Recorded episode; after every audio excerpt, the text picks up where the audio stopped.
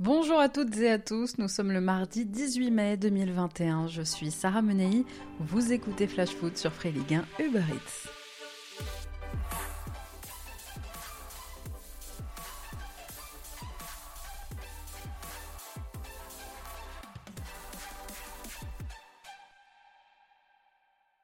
C'est le grand jour. C'est ce soir que Didier Deschamps dévoilera sa liste des 26 joueurs retenus pour disputer l'Euro à partir du 11 juin. 26 noms qui auront pour mission de confirmer le sacre mondial de 2018 et qui espéreront réaliser le même enchaînement que leurs aînés en 98 et 2000. Avec une liste élargie, la question qui est aujourd'hui sur toutes les lèvres, c'est Benzema, ou pas Benzema. Écarté des Bleus depuis 5 ans et demi maintenant et l'affaire de la sextape, l'attaquant du Real Madrid a-t-il vraiment des chances de faire son retour en bleu? Pourquoi pas? Il fait en ce moment la meilleure saison de sa carrière au Real. En tout cas, beaucoup ont tenu à passer un message au sélectionneur. Oh mon Dédé, toi qui penses qu'à gagner, qui a déjà tant pardonné. Gignac, Payet, Rabiot qui te lâchait des vues. Tu l'as sorti de garde à vue. Benzema, ça fait 6 ans qu'il est confiné, à chaque rassemblement. Oh Dédé, Benzema, ça fait 6 ans qu'il régale au Real. 3 Ligues des Champions. Je suis sûr qu'à chacun de ses buts, tu veux mettre fin à votre dispute. Oh Dédé, réécris le synopsis. Aimez Benzema dans les 26. Imaginez qu'il le fasse. Imaginez une attaque Griezmann, Bappé, Benzema. Alors qu'on s'était fait une raison depuis longtemps, ce qui a fait renaître l'espoir aujourd'hui, c'est un papier de l'équipe puis un papier du Parisien. Les deux quotidiens indiquent qu'une surprise pourrait se glisser dans la liste du sélectionneur et le Parisien avance même qu'il s'agira de Benzema. Alors après tout ce qu'il s'est passé entre lui et Dédé, on imaginait mal le comeback, mais jusqu'à 20h20, il nous est encore permis d'espérer. Allez, c'est parti pour toutes les infos de la Ligue 1 et notre tour des clubs.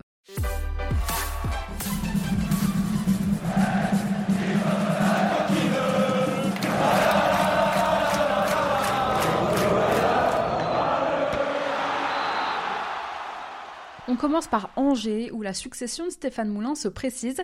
Il y a quelques jours, Gérald de Baticle, celui qui est actuellement l'adjoint de Rudy Garcia à Lyon, aurait annoncé son départ à ses dirigeants à l'issue de la saison.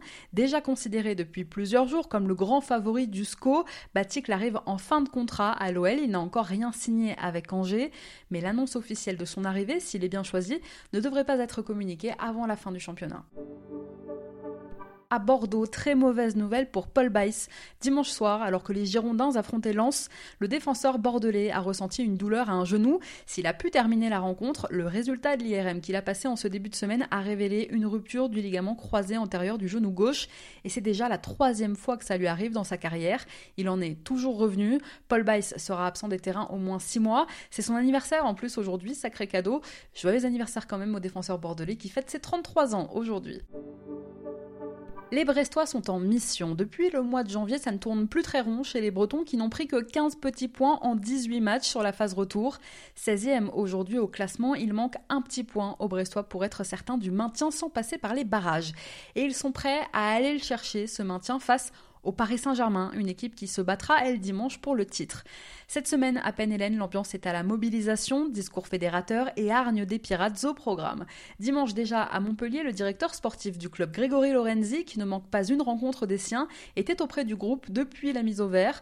Pour le match, il était accompagné en tribune du directeur général du club, Pascal Robert, et surtout de son président, Denis Le Saint, pourtant très rare en déplacement à Dijon, perçu comme l'un des plus solides espoirs de la génération 2003. Le jeune milieu Amir Arli a signé hier son premier contrat pro avec le club bourguignon, apparu à cinq reprises dans le groupe cette saison en Ligue 1 avec le DFCO, avec son club formateur. L'international U18 faisait partie l'an dernier des 60 meilleurs joueurs de sa catégorie d'âge, désignés par le très sérieux quotidien britannique The Guardian. Amir Arli a privilégié donc le temps de jeu à Dijon plutôt que des opportunités espagnoles par exemple. Recruté l'été dernier, Jonathan Klaus fait lui partie des plus grosses satisfactions du RC Lens cette saison. De très bonnes performances qui ne laissent pas insensibles de grosses écuries européennes. Selon le quotidien allemand Kicker aujourd'hui, le latéral droit des 100 et or serait dans le viseur des deux finalistes anglais de la Ligue des Champions, Manchester City et Chelsea, rien que ça. Le Lensois sera également pisté par le FC Séville. Et toujours selon nos confrères allemands, un terrain d'entente pourrait être trouvé avec le Racing autour d'une indemnité de transfert estimée entre 6 et 10 millions d'euros. 0.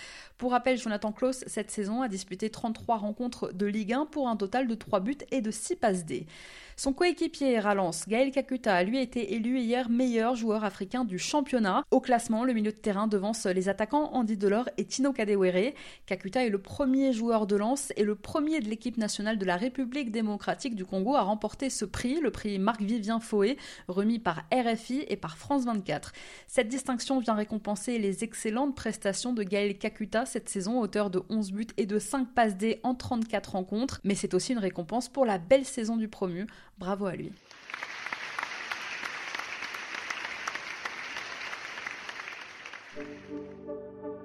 C'est la nouvelle mode en ce moment en Ligue 1. Dans ce sprint final très serré et à l'aube de la dernière journée, toutes les équipes veulent logiquement disposer de leurs forces en présence et donc eh bien, elles contestent les suspensions. Aujourd'hui, c'est Lille qui a décidé de faire appel de la suspension de José Fonte pour accumulation de cartons jaunes pour le match capital pour le titre qui se jouera dimanche à Angers. José Fonte devrait être absent. Il a été sanctionné la semaine dernière par la commission de discipline de la LFP.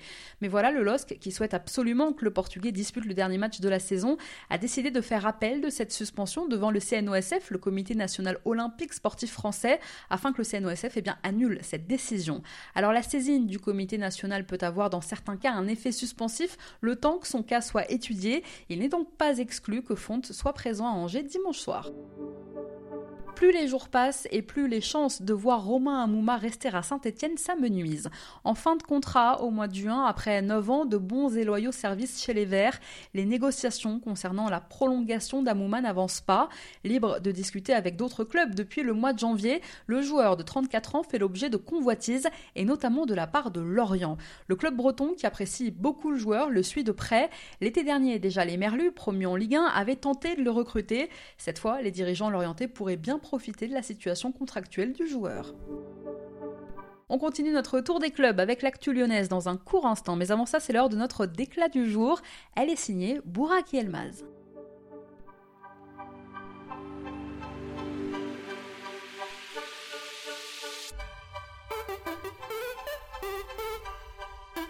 C'est mon cœur qui parle. vous avez un chef d'espoir qui est une retenue.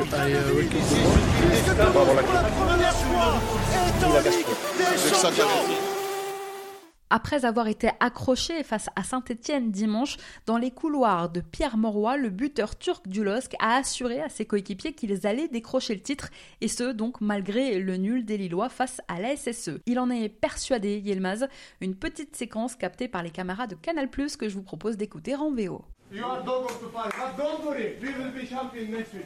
Don't worry. We will see. We will be champion next week. You will see. Bon, je vous fais la traduction. Ne vous inquiétez pas, on va être champion. Vous êtes des chiens de combat, on va être champion. Vous allez voir, envers et contre tous. Lille, terre de sérénité. Allez, on reprend notre tour des clubs, direction Lyon.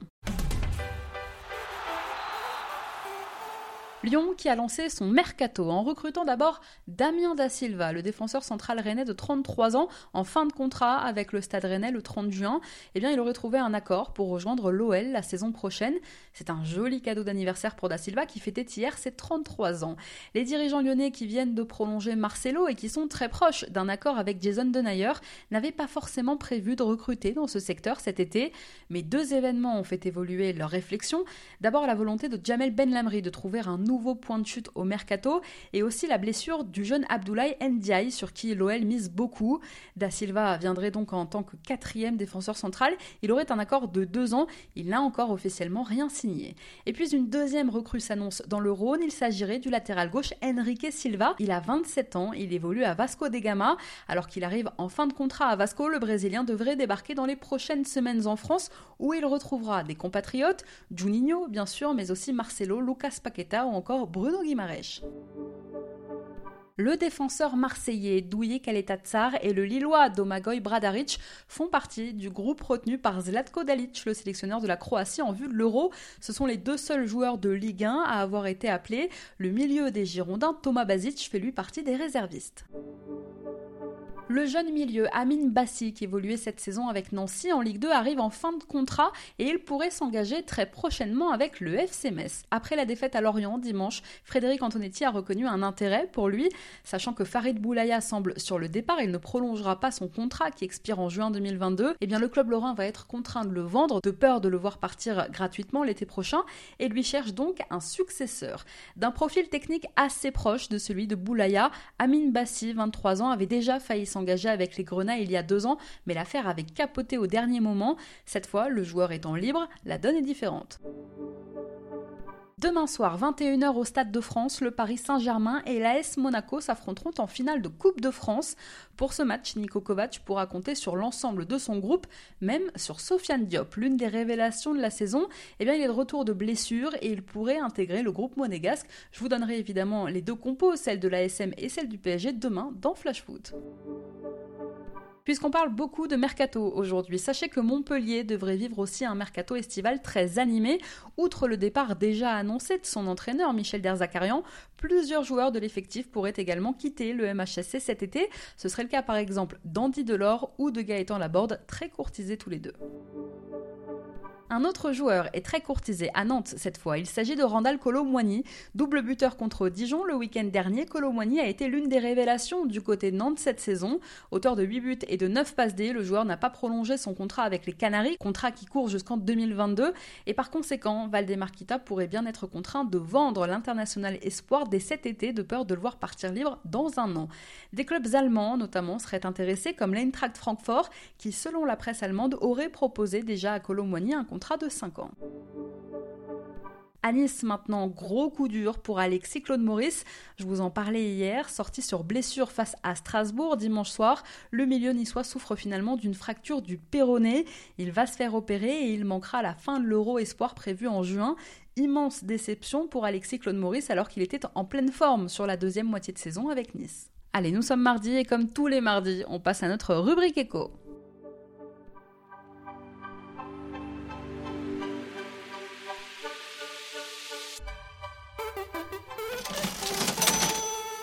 Cette semaine, on revient sur la fermeture annoncée du centre de formation du Nîmes Olympique.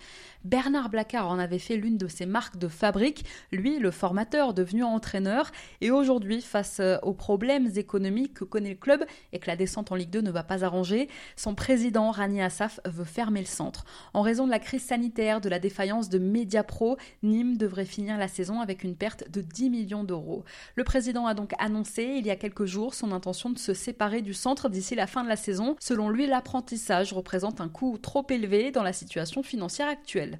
Alors l'ADN formation du Nîmes Olympique va-t-elle perdurer? Les futurs Bénézés, à la couche, Briançon, Ripard vont-ils devoir se tourner vers d'autres centres de formation de la région, comme Montpellier par exemple? En tout cas, depuis l'annonce de M. Assaf, les Nîmois se mobilisent. Supporters, mairie.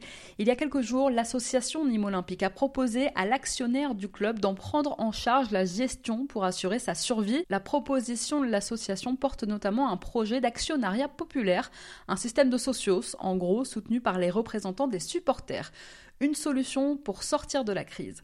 Alors pendant trois heures, il y a quelques jours, le président de l'association, Yannick Liron, a présenté son projet à Rani Assaf, un président qui se serait montré sceptique. Yannick Liron, qui est aussi expert comptable, attend aujourd'hui des réponses pour boucler son budget. Il pense qu'avec 1,8 million d'euros, l'association peut s'en sortir en gérant donc la formation nimoise. 1,3 million d'euros pour la formation et 500 000 euros pour la préformation. Yannick Liron a même monté un budget prévisionnel avec 50% de recettes publiques et 50% de recettes privées. Liron table sur 5000 adhésions à 30 euros. Il s'est inspiré du modèle des Calons, ces supporters guingampais qui sont parvenus à mobiliser 15 000 personnes pour acheter des parts de leur club. Mais l'association de supporters nimoise ne lancera la campagne d'adhésion que si 85 à 90% du budget est bouclé. Mais alors combien ça coûte de former un joueur? Quand on fait le calcul au prorata, un jeune joueur formé au centre à Nîmes coûte environ 6 000 euros par an. L'association gère jusqu'au U15 et c'est ce qu'on appelle la préformation. La section professionnelle de son côté gère le centre de formation, c'est-à-dire à partir des U16 et jusqu'à la réserve, le tout pour un total annuel qui avoisine les 2 millions d'euros. Et c'est bien cette partie de la formation qui appartient à la société Nîmes Olympique que Rani Assaf veut arrêter. Donc des U16 jusqu'au pro et 2 millions d'euros d'économie en vue. Je vous parlais de Bernard Blacard tout à l'heure, mais de tout temps, le Nîmes Olympique a été reconnu comme club formateur.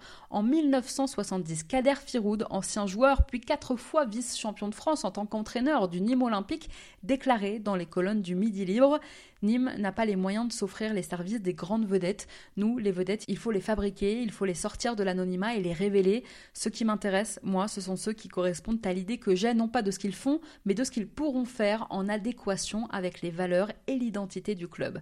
Alors 50 ans après, ces propos résonnent encore plus fort, évidemment, et aujourd'hui, il y a urgence. 40 salariés du centre de formation ni moi attendent de connaître leur avenir, et plusieurs jeunes joueurs attendent eux aussi de savoir s'ils devront quitter Nîmes cet été. Allez, on reprend notre tour des clubs, direction la capitale et le camp des loges. Le Paris Saint-Germain a officialisé hier la prolongation du contrat de 3 ans de son milieu, Julian Draxler. L'Allemand, qui arrivait en fin de contrat en juin, est désormais lié au club de la capitale jusqu'en 2024. Il semblerait que la nomination de Mauricio Pochettino sur le banc parisien cet hiver l'a relancé, alors que Draxler songeait à partir libre. Le Bayern lui proposait d'ailleurs un salaire supérieur, mais il a finalement accepté de rester au Paris Saint-Germain.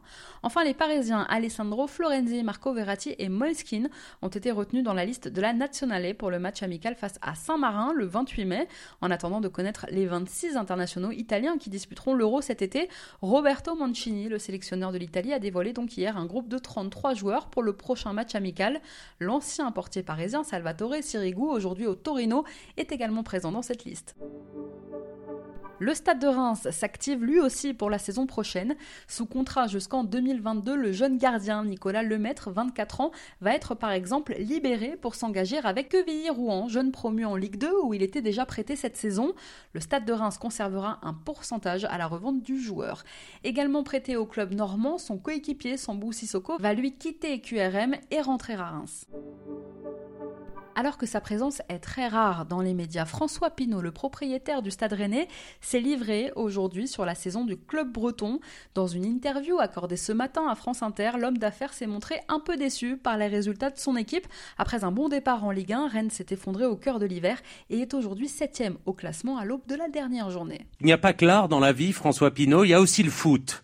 Euh, le Stade Rennais, dont vous êtes le propriétaire, est septième au classement de Ligue 1 de football pas terrible, non?